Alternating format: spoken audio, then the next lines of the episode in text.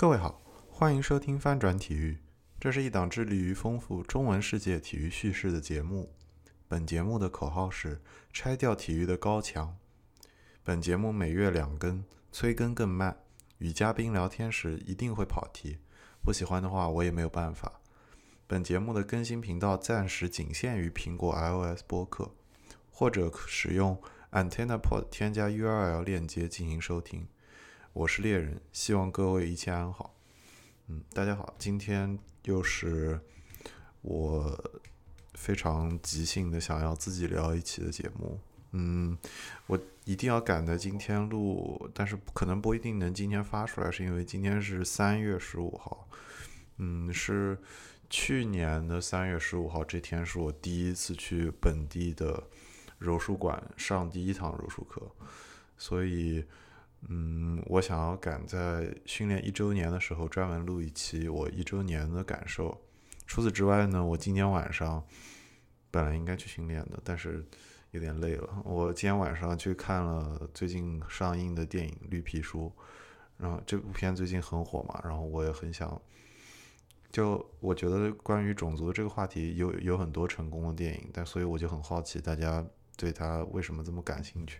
然后我看完了，我其实有很多感触，所以我今天就是聊两个话题，一个就是我训练柔术一周年我的分享，还有一个是聊一下电影这个绿皮书。所以今天就并不纯粹是体育的风格的博客。嗯，那我就先从柔术来开始讲起吧。我就先介绍一下我训练柔术的经历，还有柔术它到底是什么样子。然后我再讲一下我训练一年之后的感受还有变化。嗯，首先呢，我的我个人认为我的身体素质是中国学生或者中国留学生中的路人水平，就是我觉得我的力量也没有比普通人好很多，我的柔韧性就很普通，然后我的身体，我觉得我身体的脂肪含量很高，然后。所以我并不是一个特别有运动天赋的人，也特别有运动能力的人，而且我膝盖受过伤，所以我觉得，嗯，我不是大家想象中的，或者是普通人想象中的，嗯，就会很有运动天赋的人。但是我确实很喜欢。然后在接触柔术之前，我玩的最多的运动，就像大家，就我觉得应该跟普通的中国体育迷一样，都是篮球跟足球，是最简单的。因为我也因为一直看球，所以就坚持这俩，也算是玩了很久。但就像我之前说的，我的膝盖受过伤，所以现在已经慢慢慢慢放下这些了。嗯，然后因为柔术是一门武术嘛，严格意义上说，虽然我个人更倾向于它现在已经是一个体育运动了。嗯，那我在练柔术之前。没有太真正练过柔术，很小和没有太练过武术。很小的时候可能被送去学过那种简单的武术，但那个都不计数的，因为自己也记不住多少。然后我大学的时候接触过巴西战舞，叫卡波耶拉，叫卡波卡波耶拉的中文，它就是以腿法为主的，就是讲究所有动作都是嗯用。非常讲究踢腿，各种各样踢腿，而且是很杂耍的对身体的控制的踢腿。你们可以网上搜一下就好，就是有各种各样的飞踢的动作，然后腿腿法非常精美的一项运动。但是我大学的时候是有一个学期，我们学校有一节课就是教这个的。但是我上了一学期，我觉得我教授也觉得我不是很适合这门运动，因为我并没有那么灵活，而且那项运动其实要求你身体就是。各种从力量到柔韧度都要很好，我觉得就像是体操运动员可能会适合做这个。嗯，所以我觉得就是在真正接触柔术之前，我并不是一个特别擅长，或者或者适合或者有过练武经历的人。嗯，然后我先简单介绍一下柔术吧，就是我首先我看到柔术是因为。我从去年开始开始接触到了 UFC，就是综合格斗，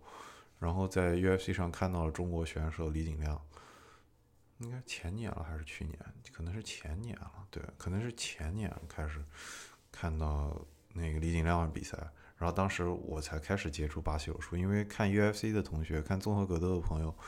肯定会，如果你去查它的历史，你会发现它跟巴西柔术分不开。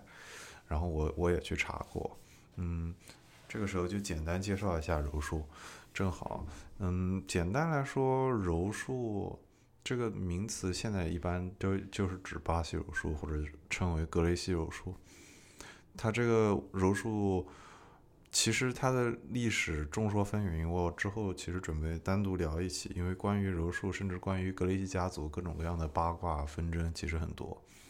嗯，我这儿简单来说就是从十九世纪末，嗯开始，就是日本作为嗯东亚一个。比较跟西方的世界联系还算密切的国家，他们陆陆续续有向外移民的习惯，比如说去冲绳啊、去夏威夷啊等等，然后陆陆续续也有一批人去南美，然后所以日本对外是有这么一个对外交流的这么一个渠道的，然后嗯，就是二十世纪中的时候，很多柔道家，就首先柔道这个东西在日本产生，也就是二十世纪。初啊，可能是对，就是柔道真正形成，它在之前来自于古柔术，就是日本的古柔术。但所谓的古柔术，其实就跟战场的那种实际的，比如说什么擒拿啊这种没有什么区别了。但是就是也有一些他们的技法，然后这些被嗯十九世纪的一个日本的武术家结合起来，然后把它称为柔道。然后他们柔道后来通过逐渐多的胜利，然后被尊崇到一个更高的地位，然后等到大概就是到大概是二十世纪四十年代、五十年代的时候，这个时候柔道家已经在那个在日本有非常高的地位了。虽然可能比不上相扑，相扑是国术，但是你现在去早稻田大学柔道的那个圣地叫讲道馆，它也在那个早稻田大学，所以它。从一开始，它就是一个有一定地位的武术。然后这个时候有一个柔道家，那前田光史，他他就是跟那种出去移民的队伍一起上了一个船，出去巡游。然后，所以他在美国也展示过柔术，他在中美洲的很多国家也，哦，不好意思，柔道展示过柔道。然后他后来去了巴西展示柔道。然后他在那儿的时候。后来就住下来了，然后他遇上了这个后来成名的格雷西一家，就格雷西家族。然后，嗯，他在那儿住下之后，就开始传授，嗯，柔道。然后，格雷西家族的两个兄弟，就一个是埃里奥·格雷西，一个是卡尔森，嗯，卡洛斯·格雷西，他们俩就是最早一批从这个千天光史这个柔道家这儿开始学习柔道。然后从这儿开始，他们两兄弟俩都有一定的贡献。这这这个时候，其实很多柔术各个道馆，甚至各个流派之间都众说纷纭。但简单来说，就是这格雷西家的最早的这几位前辈，他们把柔术的动作从从柔道的动作中改良了。比如说你现在看巴西柔术，它跟柔道最大的区别就是，它更多的是讲究我怎么降服你，就是比如说通过脚。脚技就是把你脚晕，或者是关节技，就比如说对某一个关节施加压力，让让你可能觉得这个关节要断了，这样的技术让对手求饶或者认输，或者达到控制的效果。但是柔道的话，它实际上更多的还是以投技为主，就是两个人站立的时候，我怎么样把他摔倒。但是柔道中其实也有类似的脚技，就是这种。降服的技巧，但是柔道现在现在来看，跟巴西柔术比较，已经没有那么多这些光降服技，所以，嗯，巴西柔术发展到现在，就是从实际上也就是说实话，就是从五十年代开始，格雷西家族发就改良了柔道之后，然后形成了他们自己的这么一个流派，然后他们通过他们自己的，嗯，一次又一次的跟别人的比武，然后到美国把这个品牌做大到。UFC 的创立把巴西柔术推广到全球，到现在来看，八球术已经可以被称为一项单独的运动了。它的本质就是，你比如说去道馆，你看到两个人，他们是不可以相互挥拳，用真的像拳击或者砸击这样的动作，而是你的目标是嗯，你要降服对手，或者你拿到更好的位置，或者你控制住他等等。但是你学到的技巧全都是怎么样，比如说拿到对手一个脖子很深的位置，把他搅晕。当然不是真的搅晕了，嗯，但是就是要达到这个这么一个，嗯，达到这么一个警警示的效果吧。因为巴西柔术最初诞生的时候是很以防身为背景的，就是让。身体技术不占优势的人，通过杠杆有机会利用对方的力量反制于人。这点其实我觉得中国人应该更感兴趣，因为中国人很讲究这种平衡啊、阴阳啊，所以可能对这个概念挺有觉得挺有好感的。嗯，所以简单来说，这就是柔术的这么一个大致的框架，就是我怎么样跟你在地面上。不有的时候都不一定在地面上，但是大部分柔术的降服技巧都是在地面上。我进入地面之后，我可以做你的手臂，让你觉得你的手臂快要被掰断了，或者你甚至你的手腕，甚至然后你的脚踝、你的膝盖，然后你的肩、肩胛骨或者是肩的各种部位，以各种方向的方式施加压力，让你觉得这个位置要断了，因为你的柔韧性本身也没有那么好。它也，它本身也是反着关节来做，就是让你觉得这些关节你不拍就要断了，或者就是通过各种各样的方式绞你的脖子，或者让就是让你感觉到要晕过去。简单来说就是这么一个道理。嗯，然后我，所以我现在训练一年，我实际上，但是我个人，我从我个人的角度上说，我觉得我真的没有训练一年，因为我这一年中其实很断断续续，我这一年换了三个地方。我在我大学在的那个城市训练了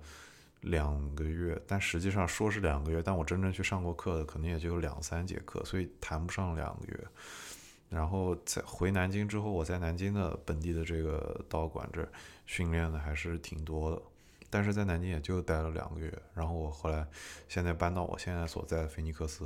然后在这儿呢，虽然我待的久了一点，在这个道馆练的也更持续了。但是我这个学期实在是太忙了，第一年实在是，第一年新来这里实在是太忙了，所以我没有办法像很多我一起去训练的朋友，他们能做到一周三练或者四练。我很多时候课忙起来，一周都有一练就不错了。所以，嗯，我个人对我自己的期望是，我希望我的柔术训练能够更持续一点，而且柔术不同的道馆，他们的训练的方式。可能有所不同，但总的来说，我去不同的道馆，大家都是欢迎的。我还中间还有一个练柔术的朋友在上海，然后我去拜访过上海的一个馆。我的感觉就是，至少柔术的馆不太会出现什么大家相互欺负啊什么的，或者说对于低水平的选手之间，我觉得还不太会。当然，你如果上去就是说我学这个就是为了跟你打架，那你就自讨苦吃了，因为柔术是一个。技巧远大于力量和身体素质的这么一个运动，你遇到一个技巧比你好很多的人，他可以用你的力量来反制你，所以这点是，嗯，柔术很有意思一点吧。然后我来讲一下我训练柔术一周年的感受，我就有三点感受。嗯，第一点是，我我现在跟以前比，我不害怕缠斗了。什么叫缠斗呢？就是。就是理想状态下，尤其是中国的武侠电影或者各种各样类型的武打片的电影，或者是大家脑中想象中的打斗场景，一般都是很干净，两个人站有一个距离，然后哗一拳过去，或者是他做了一个什么动作，啪打到他了，甚至打倒了。不管你是打到他的身体的哪个部位，啪你你打中了脑袋或者膝盖或者是任何一个部位，然后你觉得哇战斗结束了，但实际上。真实情况下，嗯，比如说有很多在街头跟人打过架的人，就应该能理解，就是大多数情况下，如果你真的是跟两个人就是啊较上了劲儿，那你们俩就要分个胜负，那你们很容易陷入缠斗的。你们没有训练过的很多人，你不像拳击选手，他们可能很知道怎么样拉开距离。或者是训练过柔道的选手，或者是摔跤的选手，他们可能你不没有办法把他们抱起、抱住或者缠斗起来，因为他们太灵活了。但是对于普通人来说，灵活性很一般，力量也很一般的时候，两个人很容易靠近就揪在一起，扭成一团，这个是非常正常的一件事。在我没有训练柔术之前啊，其实我对这个是很没有概念的。这这这对你来说就像是一团混沌，就是你两个人搅在一起，然后你也不知道你该做什么，你就想尽办法的扭啊、拽啊什么的，你可能会有各种各样这样的幻想，就觉得啊，我我我闪开，我可以一扭一使劲儿，我看得很清楚，就躲过去，然后我给他一拳。但实际情况是你真的会跟他缠在一起。然后我这一年训练，从一开始第一次被搅晕的时候，或者是快要搅晕的时候，那个感觉就已经让人觉得很不舒服了。而且实际上被拖进地面之后，嗯，我套用一句一个著名柔术教练的话，就是柔术的被拖入地面之后的一个特点，就是你失去了爆发力。就你。你的动作很多时候你在地面，如果你还想要有爆发力，几乎只能靠臀部，就是做臀桥啊这些动作，可能有能有爆发力，让你身体有这么一个突发的力量。但是你没没有办法再用腿蹬人了。首先柔术中就避免你这样的踢击，而且你在地面上这样踢击其实效果没有那么大。我觉得卡布埃拉中就是巴西战舞中会有，但是你。无论如何都是水平或者从下往上提，效果是没有那么好，不像你在站立的时候那么好。然后拳也是在地面上的话，尤其你两个人揪揪在一起，实际上是很不好发力的，肘也没有那么好发力。如果你没有训练过的话，所以缠斗是非常常见的一件事。就尤其是训练的时候，你遇到对方那个人，他也很想要做好他的动作，那你们俩最可能的发生的事情就是抱在一起，然后两个人衣服揪在一起。这个时候，柔术训练的意义就出来了，因为它会训练你，告诉你，你比如说对方穿什么样的衣服，他如果穿的是个道服，那他会有所谓的把位，就是你可以抓他的领子啊，你可以抓他的颈后啊，你可以抓他的手腕、他的袖口，然后你可以抓各种各样的把位，你可以抓他的腰带，你可以抓他的腿腿管，然后甚至是细到你抓什么面料，这都很讲究。然后关键是。他告诉你，你有一个很清晰的意图，就是我跟你缠斗的这个过程中，我不是无目的的在纠缠，在在甩开你、摆脱你，而是我可以在这个过程中，比如说我翻滚一下，或者我把腿往后一伸，然后把腿抽出来，我就可以用我上半身的重量压住你的你的胸，或者是压住你的一只手。这个时候，你的一只手，哪怕你比我。重个三十公斤，在你的一只手想要推开我整个身体的重量压在你身上，其实还是很难的。所以柔术就很讲究，在两个人进入这个比较混乱的局面之后，怎么样清理这个混乱的局面。所以训练了一年之后，我现在觉得我特点是近身缠斗，就是跟一个人进入非常近身的阶段的时候，我比原来冷静的多，我不害怕。被一个人绞住，或者是拉住我的脖子，甚至是可能下一秒他就要把我绞晕了，或者是绞到就是我要拍拍胸拍地，或者是拍手要求饶了。但是我不害怕，这点非常重要。就是柔术中实际上你要有一个自己的呼吸和节奏。实际上你训练的时候，你的目的是我找我在跟人缠斗的时候。哪怕我可能快要被降服了，快要被拿对方拿到一个可以绞住我脖子，或者是针压断我手臂的这么一个位置，但是你还是要静下心来去想，他在在完成这个动作的过程中有没有破绽，然后你在这个破绽的过程中找机会脱身。所以，嗯，在这个过程中锻炼了我不再像。在我实际上是一个非常容易在慌张的，就是混乱的情况下慌，就是不一定说是慌张，但是我不知道不不清楚自己究竟应该做什么，尤其是在这种有身体危险的情况下，人会进入那种应激的状态。但柔术是慢慢慢慢训练你。嗯，你在这个这样一种看起来很紧急的状态下，你还是要冷静思考，而且这是一个很有战术性很强的运动，就是你每时每刻都要在想，我的身体要听从我大脑的指挥，不然你可能就出现一个破绽，就让对方拿到一个更好的位置。嗯，在这边我还想插一段，就是，嗯，我个人认为柔术是非常非常适合女生的，那柔术是非常适合女生或者是需要防身的人。只要你的身体大部分情况下是正常，不会说，嗯，有一定的有特别严重的伤病，或者是你可能是，嗯，有残疾啊。但是即使是在那样的情况下，应该也是可以用得到的。首先，我就讲一下最基本情况，就是给女生，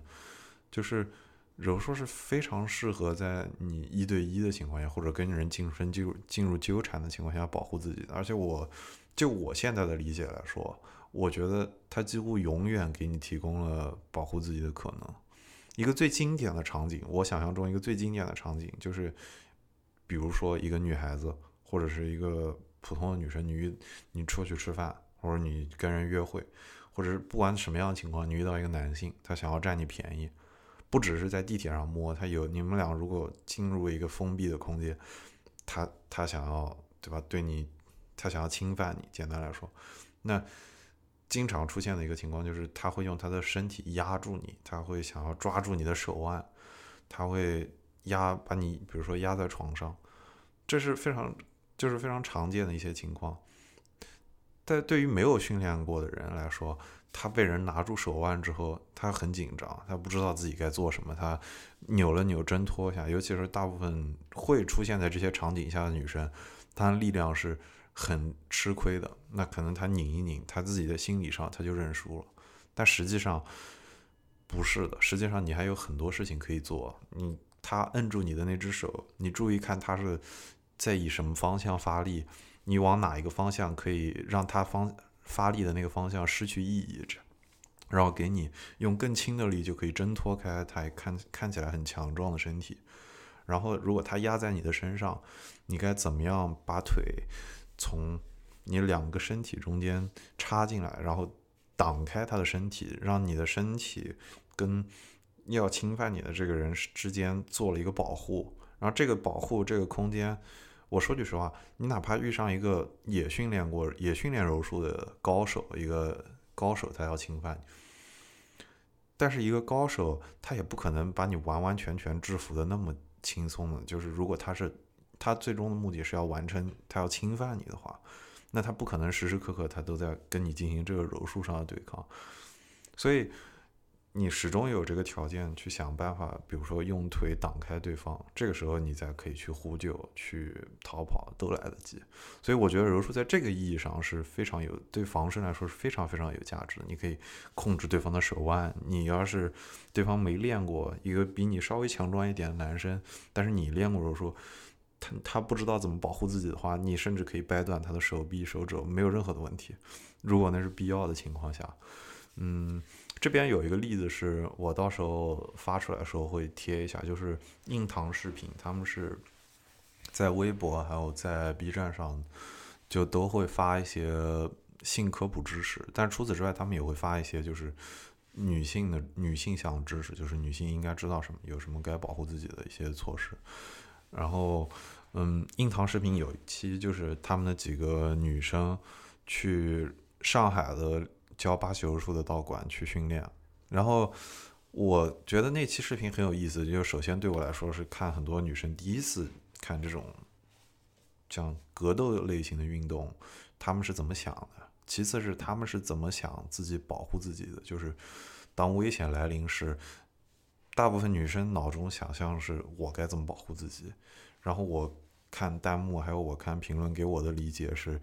大部分人还是缺乏。就是这种对于这种危险的真实的想象，就是很多人甚至不一定是女生啊，实际上就是绝大多数普通人没有练过普通人，男生这样的想法很多很多，就是很多人觉得我可以踢裆，我可以插眼，我可以就是做一个阴招或者是发一个狠就可以打到对方，然后。要在这个一个瞬间让这个男生一下子失去战斗力，不能动，倒在那儿就叫“哎呀，我不行了，好疼”。然后这个时候他可以走，这是个太过理想化的场面了。实际情况是以绝大多数，首先以绝大多数有这样想法的人的反应速度，对上一个身体素质占优的人，你出拳或者你出阴招的这个速率，在对方眼中看就像扇扇子一样悠闲，你知道吗？就是。就是你这个速度就跟蜗牛一样，我说的很直白点，就是你这个速度在人家眼中避开它，就跟我走在路上等等红灯等了半天，然后终于可以过去了一样，就太轻松了。其次是有很多，以我看过国内大部分女生的体格，你就算是打爆了，很多人也打不疼，你也不知道真正那种让对方疼到说他停止他的动作了是什么样一个动作，很多人没有那种很狠的一个心，那。所以我觉得这些实在是太理想了，而且就算你上述都做到了，你也不能不一定说你就挣脱了那个男生的体重，或者是不一定男生啊，挣脱了一个那个要侵犯你的人那个体重。很多情况下，对方基本上体型都比你大很多，所以你认为说哦，他你你一下子让他停下来之后，他还是可以想办法压着你的。所以这个过程中，训练柔术的那个视频底下。哇，好多人觉得说，哎，还不如去踢裆呢，还不如去戳眼呢，这这些真的没有什么用。我个人的建议是，普通的人，如果你对防身有一定的兴趣，或者是你想要保护自己的话，柔术中的一些至少一些基本的位置，还有你你在一些位置下你该做什么反应是很有价值的。嗯，然后就是它可以给你制造那个。必要的逃生的空间，就是最重要的是，首先有这个空间，因为在一个极小的空间内，一个人比你重四五十公斤，那他就是压着你，你一点办法都没有。哪怕是对我练武术的人来说，你首先必要的也是先制造一个你有一个空间，你才能让你这个更灵活的特点发挥起来。我如果跟一个比我体格小很多的人，在一个很小的空间内去进行柔术的比赛，那没什么好比的，那我就压着他就好了。所以，所以制造空间是很重要的。然后之后，你的目的不是让那个对方那个侵犯者，那个常常是看起来身体素质比你更好的侵犯者去失去战斗力，那是很难的一件事。而且，你不不是每个人都有这么狠的心，下得了那个手。你最重要的事情是逃跑跟求救。所以，最重要的是制造一个空间，给自己时间，让自己有机会跑开，然后去呼救。我觉得这是很更重要的一件事。嗯。anyways，这是我分分开的时候想到的，就是我个人觉得这是非常适合需要防身的人练习的一项运动，因为它几乎永远柔术很少很少出现你完全没招了的情况下，你几乎总是有招，除非你你哪怕是一瞬间被人降服，你都可以假装降服，然后被别人降服认输了，然后再下一秒做动作，关键在于。你不应该说进来到危险之后就慌张了，就觉得哎呦，我这对方比我力气大这么多，我就输了。如果你有这么一个想想法，那那你确确实是很危险的。所以这也是对我来说这一年来说一个很大的一个改变，就是我真的不害怕在一个危险的场景，我不害怕有一个人冲过来，他要跟我比划比划。那对我来说，我知道我能做到什么，我不能做到什么，然后我怎么控制自己。我怎么划清这个度？这些都因为我长时间几乎是面临着被别人打败，或者被别人下一秒就要降服、要脚晕过去的危险。之后我冷静了下来，所以我不害怕这些了。那这是简单来说，这是第一点，就是不害怕缠斗，不害怕跟别人进入一个非常僵持的混乱的阶段，而是在这个过程中要保持冷静思考。我相信每一个练柔术的人都能理解这一点。第二点是，我觉得。柔术非常适合，柔术是个老少皆宜的运动。虽然它依然需要，嗯，练得好的话，依然需要很好的身体素质。我说它老少皆宜，是因为它的确，你在练柔术的人中，每个道馆现在基本上经常都会有孩子来练，然后也会有老人来练。而且我说老人，每个道馆有五六十岁的人很正常。有六七十岁的人都我都见过，而且有也有六七十岁练得很好的师傅，而且那些老师傅，那些老的格雷西家族那个老前辈，那他们就七十多岁，甚至八十多岁可能都有了，那他们那个块头依然在那儿，然后他依然是很厉害的武术家，嗯，然后我拿柔术跟其他运动做一个比较好了，就是像篮球跟足球的特点，篮球、足球在国内是最流行的两项运动，但是篮球、足球有。一个问题就是他们的跑动太多。篮球的话是短短短距离的冲刺很多，就是你要来回，因为它是回合的比赛嘛，那它来回跑，你尤其是一一次进攻基本上就二十四秒，那你要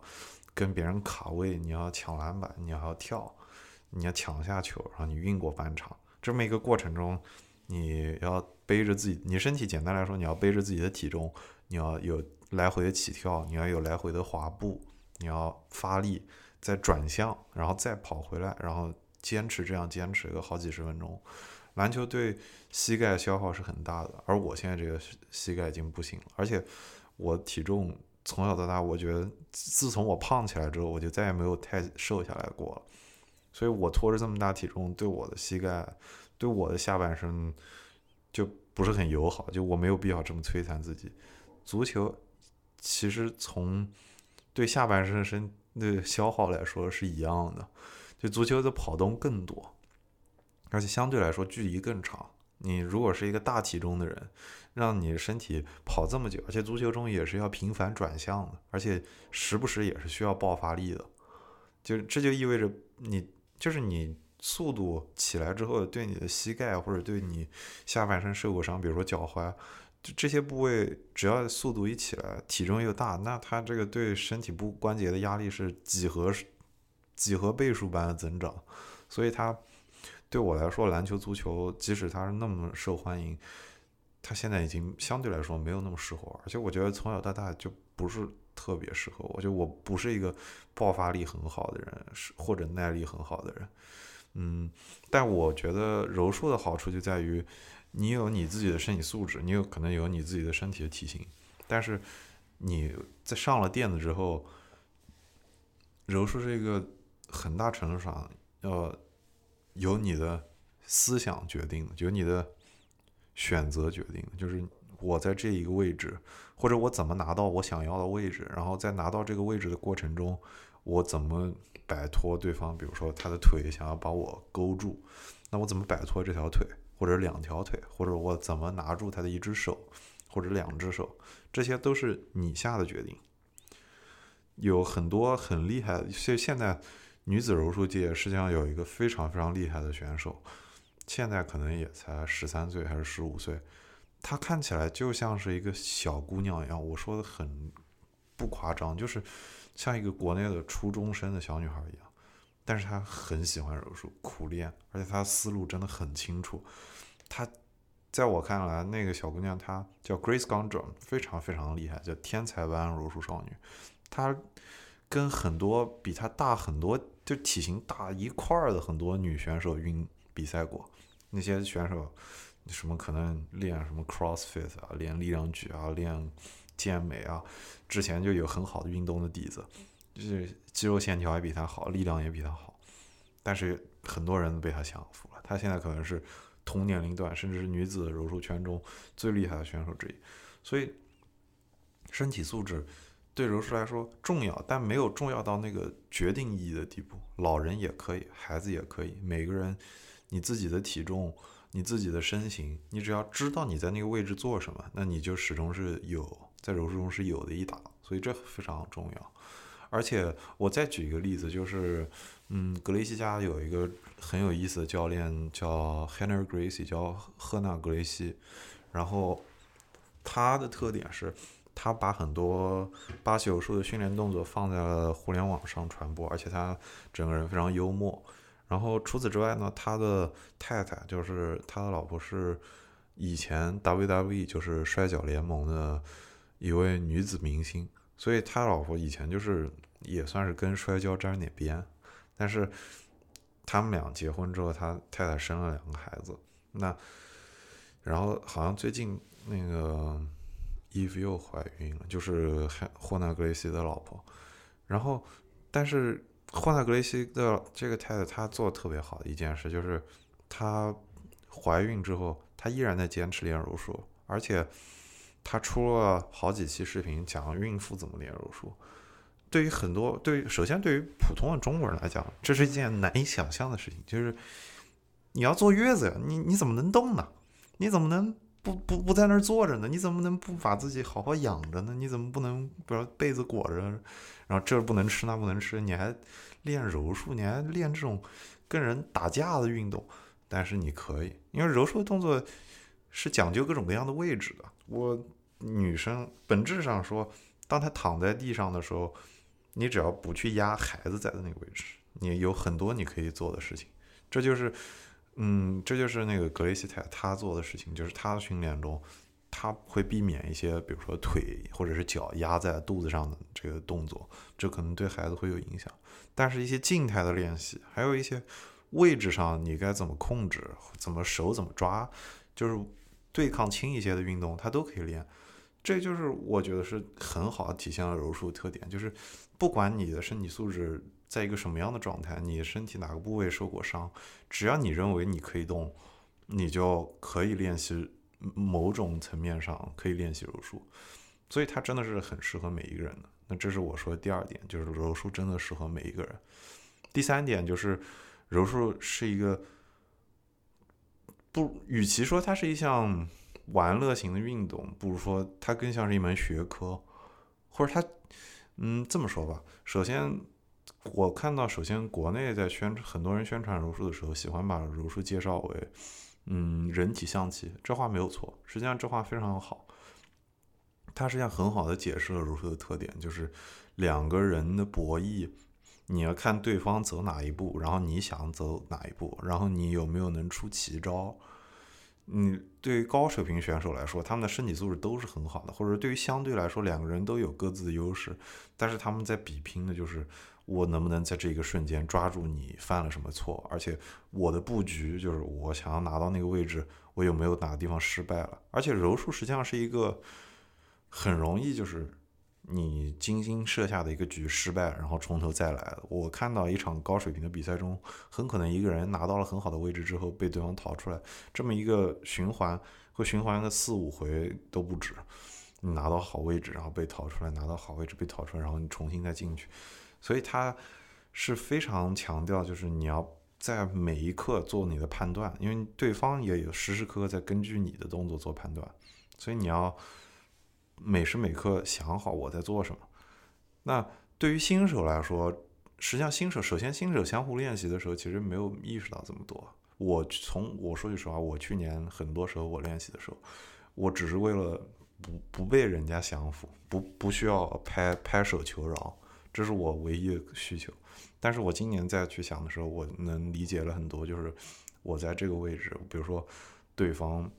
两条腿，两他的身体被我两条腿紧紧扣住的时候，在这个位置，我该怎么保护自己的手臂不被他拿走去做一个可能锁我手臂的一个动作，或者我怎么样把我的腿再插回来，做做好对身体的一个保护。所以在每个位置训练的久了之后，你才能理解，在这个位置以前老师教过的动作，你到底该怎么应用。因为我觉得对于柔术学学习来说，一个非常大的挑战就是。你在练习老师教你动作的时候，那个时候训你一般每老师会给每个人配一个训练的搭档。那训练的搭档他不会在训练的时候，在练这个动作的时候给你上真正意义上对抗，他不会跟你使劲儿就跟你较劲儿不让你做，他会很轻松让你做到那个位置。所以在这个过程中，很多人他认为自己学会了，包括我自己，很多时候我认为我会了这个动作。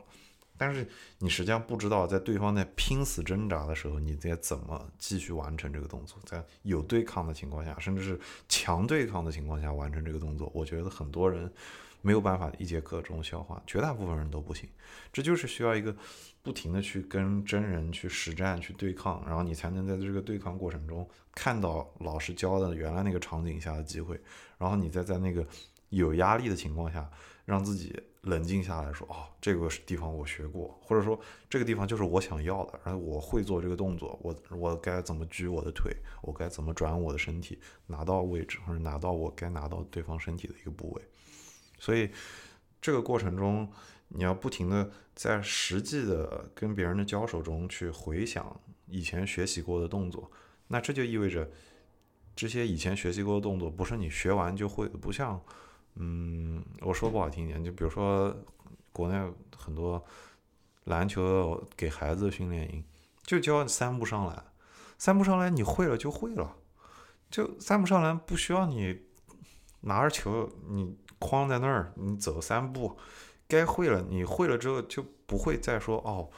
下次在这个位置我到底该怎么做，就就是三步就上了。当然我不是说篮球中的很多动作非常简单，但是它不会像。柔术就是这么瞬息万变，就是你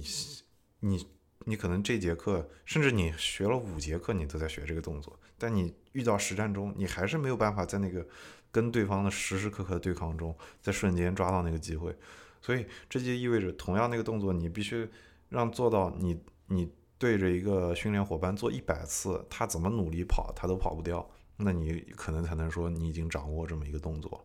但柔术中，你每个位置都有可能上百个，甚至加一起上千个动作，所以它有非常非常多要学习的部分，而且是要有很明确的自己的计划。你的身体现在能做什么动作？你对这个动作理解到什么地步了？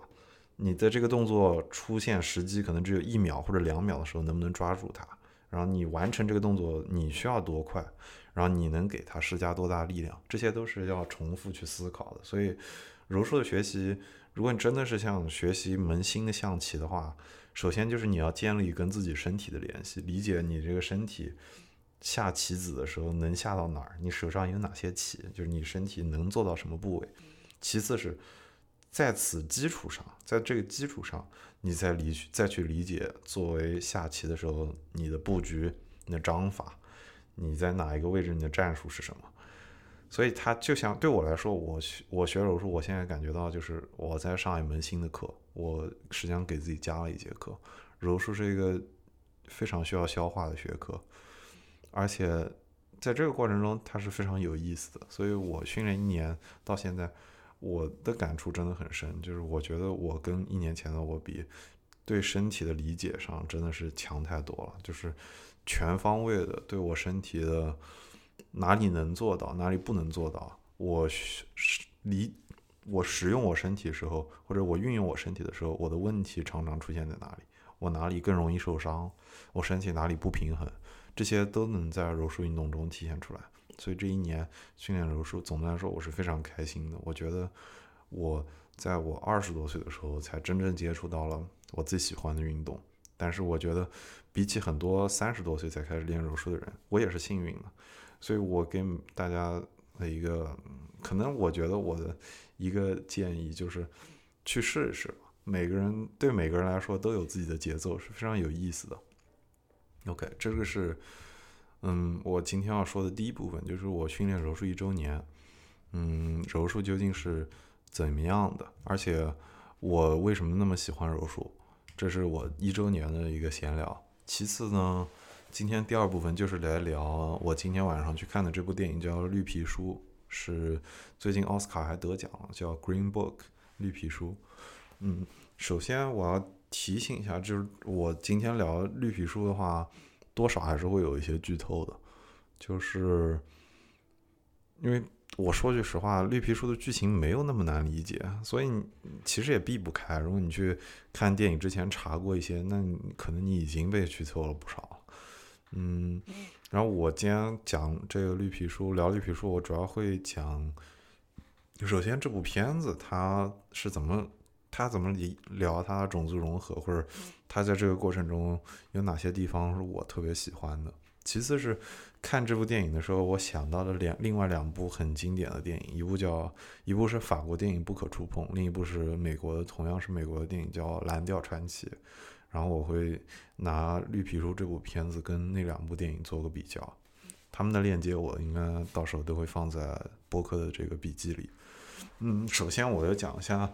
嗯，我对这部片子印象吧。嗯，这部片。去看过的同学应该能理解，就是他就是在讲种族的融合，或者不说融合，而是说不同种族、不同文化之间他们的冲突。而且这两个人实际上他们的身份，就是两个主角他们的身份都很复杂。他这个黑人，他出现在一个种族问题非常敏感的一个阶段，就是黑人很多情况下还是被隔离的、被歧视的。然后他作为一个地位非常高的音乐家。他要到要去到那个种族矛盾最大最深的地方，想要去以自己的存在给那里的人创造一个新的挑战，让他们认识到，就是我黑人也可以做到这个地步。他是自己做了很多牺牲，所以这个电影本身就是对于那个年代的一个特殊时代，就是一个种族之间有非常深的误会的这么一个时代的一个。嗯，说回顾吧，但是就是一个很有很有意思的一段历史。然后，我我今天就不在这儿赘述种族融合，或者是这个美国这个六十年代的时候开始它的民权运动，它各种族之间是怎么开始拆掉相互之间的这个，不管你说是隔离也好，是偏见也好，这个过程我今天不讲了，因为这个实际上实际上能讲很多。我只是想首先提到一点，就是大家去看这部电影的时候，可以注意一下。他们那辆车经过南方都去了哪些地方？他最后去小石城，在民权问题历史上有几个重要的地点，就是阿拉巴马很经典，是几乎是问题的核心。但除了阿拉巴马之外，堪萨斯、那个肯塔基这些地方都是非常传统的，就是种族问题最严重的地方。所以我要提到的就是这些他经过的城市。都是很有意义的，而且你去要还要去看他们选的那个，他到那个城市，比如说到肯塔基，他给你看肯塔基那个黑人炸鸡，然后给你讲这个黑人被认为喜欢吃炸鸡，然后这个人可能他不喜欢吃炸鸡，所以这中间有很多关于种族身份的这个被误读，还有在误读的情况下怎么样自我去接受这个。没有办法，他没有别的出路，对于很多这这个方面的展示非常有意思。然后，但这这个过程中有一点我觉得很有意思，就是这部电影叫《绿皮书》嘛，就是 Green Book。我看完之后，我简短的查了一下，Green Book 这个词是讲的是，嗯，好像是四五十年代的时候，纽约的有一个有一有一有一些黑人游客，就是黑住在北方的美国北方的黑人这些。在历史上相对来说，种族歧视没有那么严重，对黑人歧视没有那么严重的地区的一个黑人的一些黑人的普通人，他们去南方旅行，那去美国的南方旅行，嗯，在种族隔离非常昌盛的年代，在南方很少有宾馆愿意招待黑人，这是一个非常经典的例子。我。其实作为法学生，非常想要介绍那个有一个经典的判例，叫做亚特兰大之星，嗯，快捷连快捷快捷酒店这个案子。但是我今天就不不赘述了，我可以再把这个案子的链接也发在底下。这也是，就是简单来说，就是绿皮书他们这些去往去南方的黑人游客写下了这本绿皮书，就是给这些黑人介绍。在每个地方只有哪些宾馆接待你，或者哪些餐馆接待你？那实际上，他既然我的好奇是，这部电影居然用绿皮书做了它的片名，那它绿皮书应该在片中是一个非常重要的角色。它应该是，不管你是想要玩什么样的文字游戏，你是想要说绿皮书它上面那个线路，你。把它誉为说这两个人开车的线路，或者是誉为这两个人心沟通的这个心路，或者是嗯绿皮书作为两个人相互之间对话的一个见证都可以。但实际上在电影中，他并没有那么不停的在玩绿皮书这个概念，至少他没有不停的强调绿皮书它本身的意义。实际上，他甚至在电影中很少直接讲说啊绿皮书。就是他很少用教教育的口吻，直接教导的口吻，以后来一个旁白说啊，绿皮书在我们美国历史上对种族冲突来说是有跨时代的意义的。他讲述了只有哪些人愿意接待黑人，他本身就是这个时代的一个见证。他没有用这种非常教条的口吻在介绍，他就是提到了。因为我不知道导演是刻意弱化，还是他就是只是想让绿皮书。或者是他是忘了，不说忘了吧，或者是他可能因为后期剪辑的原因，他没有像原来那样强调绿皮书这个点。但是我看完的，我的第一个印象就是，好像没有那么强调绿皮书作为这个好像种族历史的见证的它的这个特殊的意义。他更多的还是在讲这两个人之间，他们俩怎么相互理解，或者是他们所代表的不同的社会阶级怎么相互理解。嗯，然后除此之外呢，还有中间有一段是讲到他们最后去小石城，去 Arkansas，最后是是 Birmingham，那最后最后去 Birmingham 就是伯明翰，是也是阿拉巴马州伯明翰，伯明翰是也是民权运动中最臭名昭著的地方。你想要了解民权运动，不可能绕得开伯明翰，所以如果对这个问题感兴趣的人，去搜一下伯明翰历史，在这儿发生过什么，就能了解嗯，种族问题、民权运动中非常重要的一个历史阶段。然后他提到那个，嗯，在这个演奏家去之前，六年前、五七年，这个著名的黑人音乐家叫 Nat King Cole 在那儿表演过。关于 Nat King Cole，我只知道他是爵士乐，或者他是一个重要的黑人音乐家。说实话，我并没有那么理，并没有那么了解 Nat King Cole。但是，嗯，Nat King Cole 有一首非常经典的曲子叫 Gisas Gisas Gisas。嗯，这个是三个西班牙语词，就是也许吧，也许吧，也许吧的意思，就是 maybe maybe maybe。这首曲子在那个，嗯，在一部著名的港片叫，哎，我一下想不起来了。OK。Gisas Gisas Gisas。啦啦啦啦啦啦啦。是。哎，quizás，quizás，quizás，啦啦啦，啦啦啦啦啦啦啦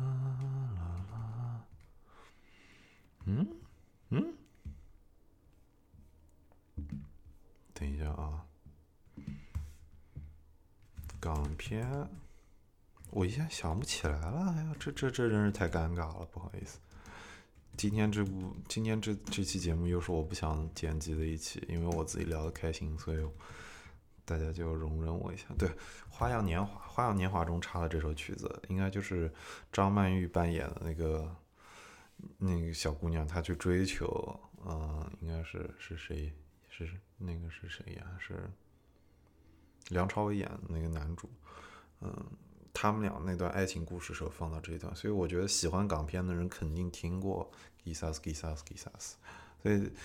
如果有人感兴趣的话，可以从那儿开始去了解 Nat King Cole，然后他作为一个黑人音乐家的特殊的地位。然后除此之外，这部片还有一个地方特别打动我，就是在这个过程中，嗯，他那个黑人中间有一段情绪爆发，讲到我对黑人来说不够黑，对白人来说不够白。然后我甚至他这个片影射了他是同性恋的身份嘛，所以他说我又不够男人。那这些都是社会上非常经典的一些，嗯，对一些人的成见吧，不管是某种群体的成见，还是某种种族的偏见都有。但是我在看这段的时候，就很能想到我最早来美国那几年，回家的时候就能感觉到。尤其是，或者是被正大光明的调侃说，你看他已经是美国人了。然后我在这儿的时候，我能感受到我跟真正的就是美国人土生土长的美国人的不同。因为我是在南方，我就在纳什维尔上了四年的学。他这个片子里走的就是南方，南方就是种族问题最严重的地方，到现在他依然是最保守的地方。所以南方那种家庭，他们真的有那种啊，我世世代代都在这里，然后你们是。外来的这个感觉，所以我看那部电影的时候，我能感觉到那种啊，我对中国人来说太美国了，对美国人来说太中国了。那我到底是什么？这个问题，我相信绝大多数留学生都想过。嗯，对，这一点是也是当时我看到那句话的时候，一下就戳中。除此之外呢，还有就是话是跟刚才那个文化矛盾那一点，我很有感触。但是反过来。最后结尾的时候，看到那个司机回家，已经一开门，然后一大家子在过圣诞节，然后他们意大利人的意大利裔美国人，但是他文化是意大利人的文化，那一家一大家子人起来，哇，开始拥抱去欢迎他，然后大家子扶着孩子，然后坐下来吃饭，一大家人一起吃饭，那个文化，我觉得就是让我一下就想到回家过年的感觉，我说就是家人。在一起过节的感觉，嗯，有很多人说意大利是欧洲的中国嘛，那他可能有各种各样的方面引用，但是对于家这或者是对于家这个概念上说，意大利他们也说 la familia，啊，比如说意大利人也很看重家这个概念，非常非常的看重，比如说教父那个系列的黑帮电影，或者是就是讲纽约，或者是讲到那个那一片的整个。这个黑帮的文化，很多是意大利裔的这个黑帮嘛。然后有几个有一些著名的家族，他们那个黑帮的名字就是叫嗯，Familia Nostra，Familia Nostra，就是我们家族，就是我们家的意思。就跟你想中国有一些帮派什么，就是以姓氏开头的，所以他也是很讲究这个姓氏的概念。所以我看到那一幕的时候，我一下就觉得这种特别注重家庭的或者以家族为单位的文化，在这些方面基本上是不需要翻译的，不需要语言的，你一看你就明白了，那一瞬间该到的那个亲情的点就到了。对，嗯，这是我看这部片子之后我先看到的一些想法。然后我会把这部片子跟《不可触碰》跟《蓝调传奇》两部片子做一个比较，是因为我看这部片的时候，有好多地方立刻就让我想到了这两部片子。嗯，那我先来讲《不可触碰》吧。《不可触碰》是一部法国电影，它讲的故事是一个法国的富豪，这个富豪是一个白人，首先，完这个富豪在出去玩的一次玩跳伞的过程中，把自己摔残废了。然后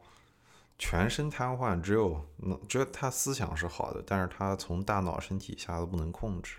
就是从头、身体下都不能控制，就全部需要别人来服侍。然后他招来了一个这个黑人的服，他也不是管家，他就是他的私人助理吧，我们说私人助理好了。这个，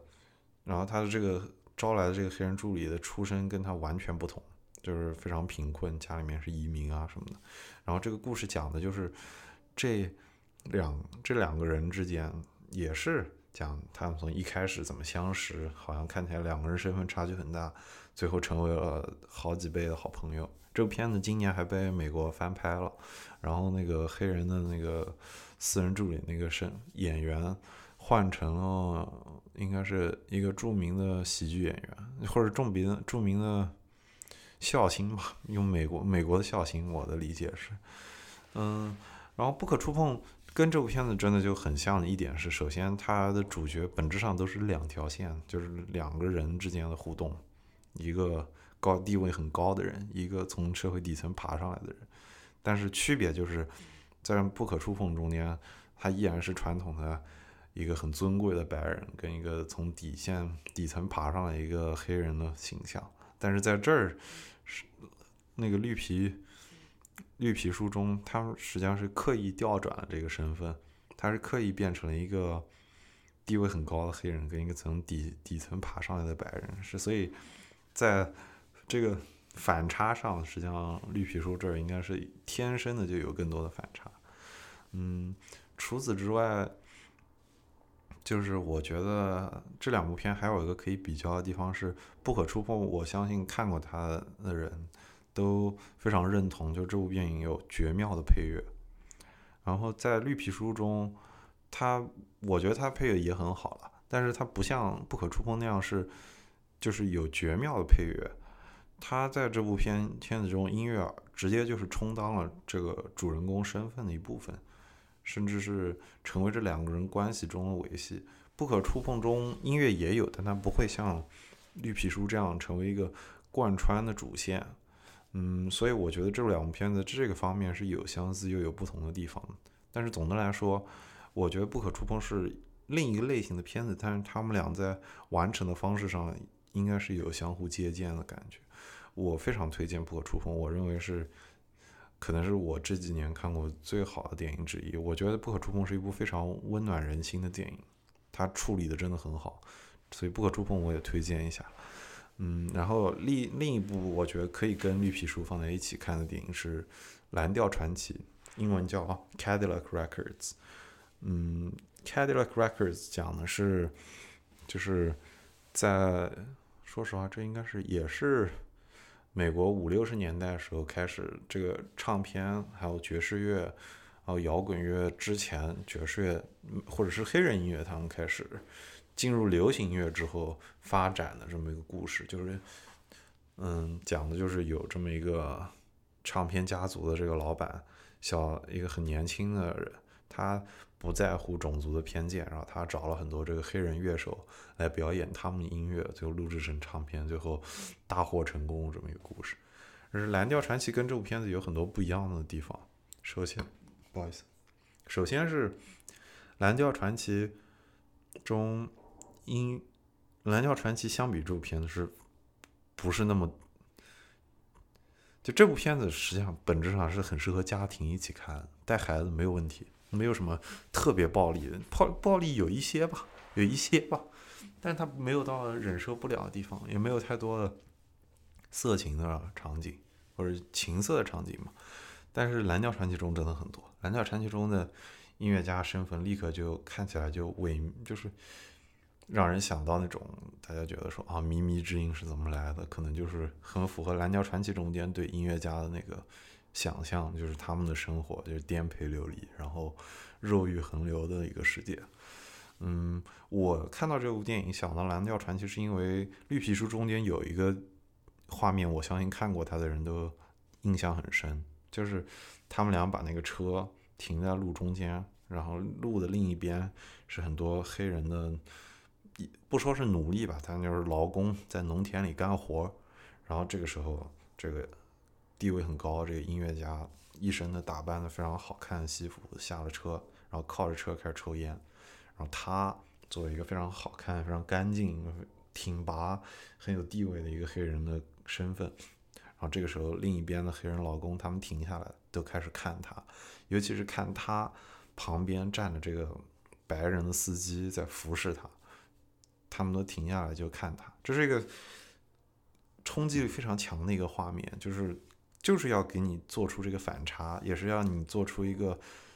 好像这两边是没有语言上的沟通，但是他不很多话就是尽在不言中，就是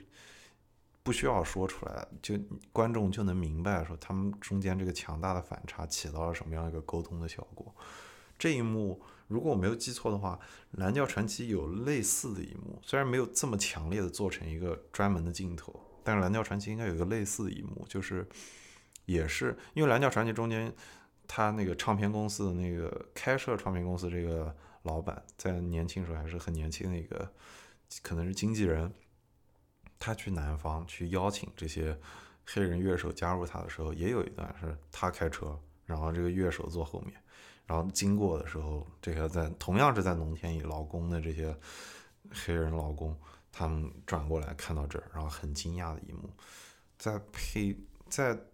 画面上非常相似，虽然没有在像绿皮书中这么突出这一点，但是我看到的时候立刻想到了，所以我觉得就是可能会有致敬。而且除此之外，还有一点就是绿皮书中他坐的那辆蓝色的车就是一辆凯迪拉克，然后那个蓝调传奇那部片子的英文名叫 Cadillac Records，意思就是凯迪拉克唱片公司的意思。它是意思是当时的那个蓝调传奇的主角。原生的那个公司叫 Chase Records，可能蔡司唱片，他们的特点就是签一个歌手就给你送一辆凯迪拉克，所以这是一个，我觉得这部片可能有向凯迪拉克传奇致，凯迪拉克向蓝调传奇致敬的这个地方，就是啊，我们主人公也做了凯迪拉克，因为我看完之后，我刚做了一点调查，我发现他们家人说。我们家这位音乐家从来没有坐过凯迪拉克，那说明这可能是导演自己加上去的，所以我觉得导演可能是有致敬的部分的。嗯，然后关于《蓝调传奇》还有一点，我觉得要推荐的就是，嗯，首先这部片里面的歌曲非常经典，就是如果你看绿皮书的话，你印象中应该有一段就是司机在不停的换音乐，然后跟那个黑人音乐家说：“这是你们的音乐啊。”这时候他放的都是一些非常接近流行乐的音乐。那这些就是从底层爬上来的这些黑人音乐家，他们怎么表演的这些曲子，在《蓝调传奇》中可以很好的找到，甚至可以说，《蓝调传奇》这部片子，他们的那个原声带就很好的是做了一些截取了当年的一些金曲，然后把它们重新做了录制。然后除此之外，还有一点很重要的一点是，嗯，《蓝调传奇》这部片子作为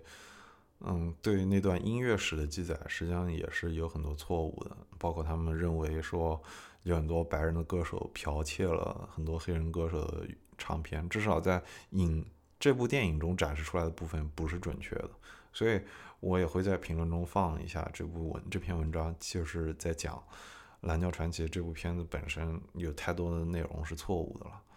嗯，所以，但是最终我还是对于我觉得对于普通中国观众来说，如果他们想要加深对《绿皮书》这部片子的理解，我非常推荐看完这部片子之后，没有看过的话，去补一下《不可触碰》和《蓝调传奇》这两部电影，结合在一起，嗯，可以从首先是从可可以从另一个角度看，同样是处理的很好的一部电影，那个《不可触碰》，他们是怎么处理种族话题的？他们是用一种怎么样用一种相对更温和又不更更平更情绪流更稳定的那么一个方式讲好了一个种族的故事。然后《蓝调传奇》是更好的解从另一面了解，就是黑人音乐家的一面。我觉得对于普通人中国观众来说，已经是很好补课。嗯，所以我最后就推荐这两部电影吧。对，今天的这期反正是闲聊，我也就聊到这儿。因嗯，希望大家对柔术有兴趣，然后可以去补补这两部电影。然后没有看过的话，非常推荐《绿皮书》，这是很好的一部电影。嗯，今天就到这儿。祝大家，祝大家诸事顺利。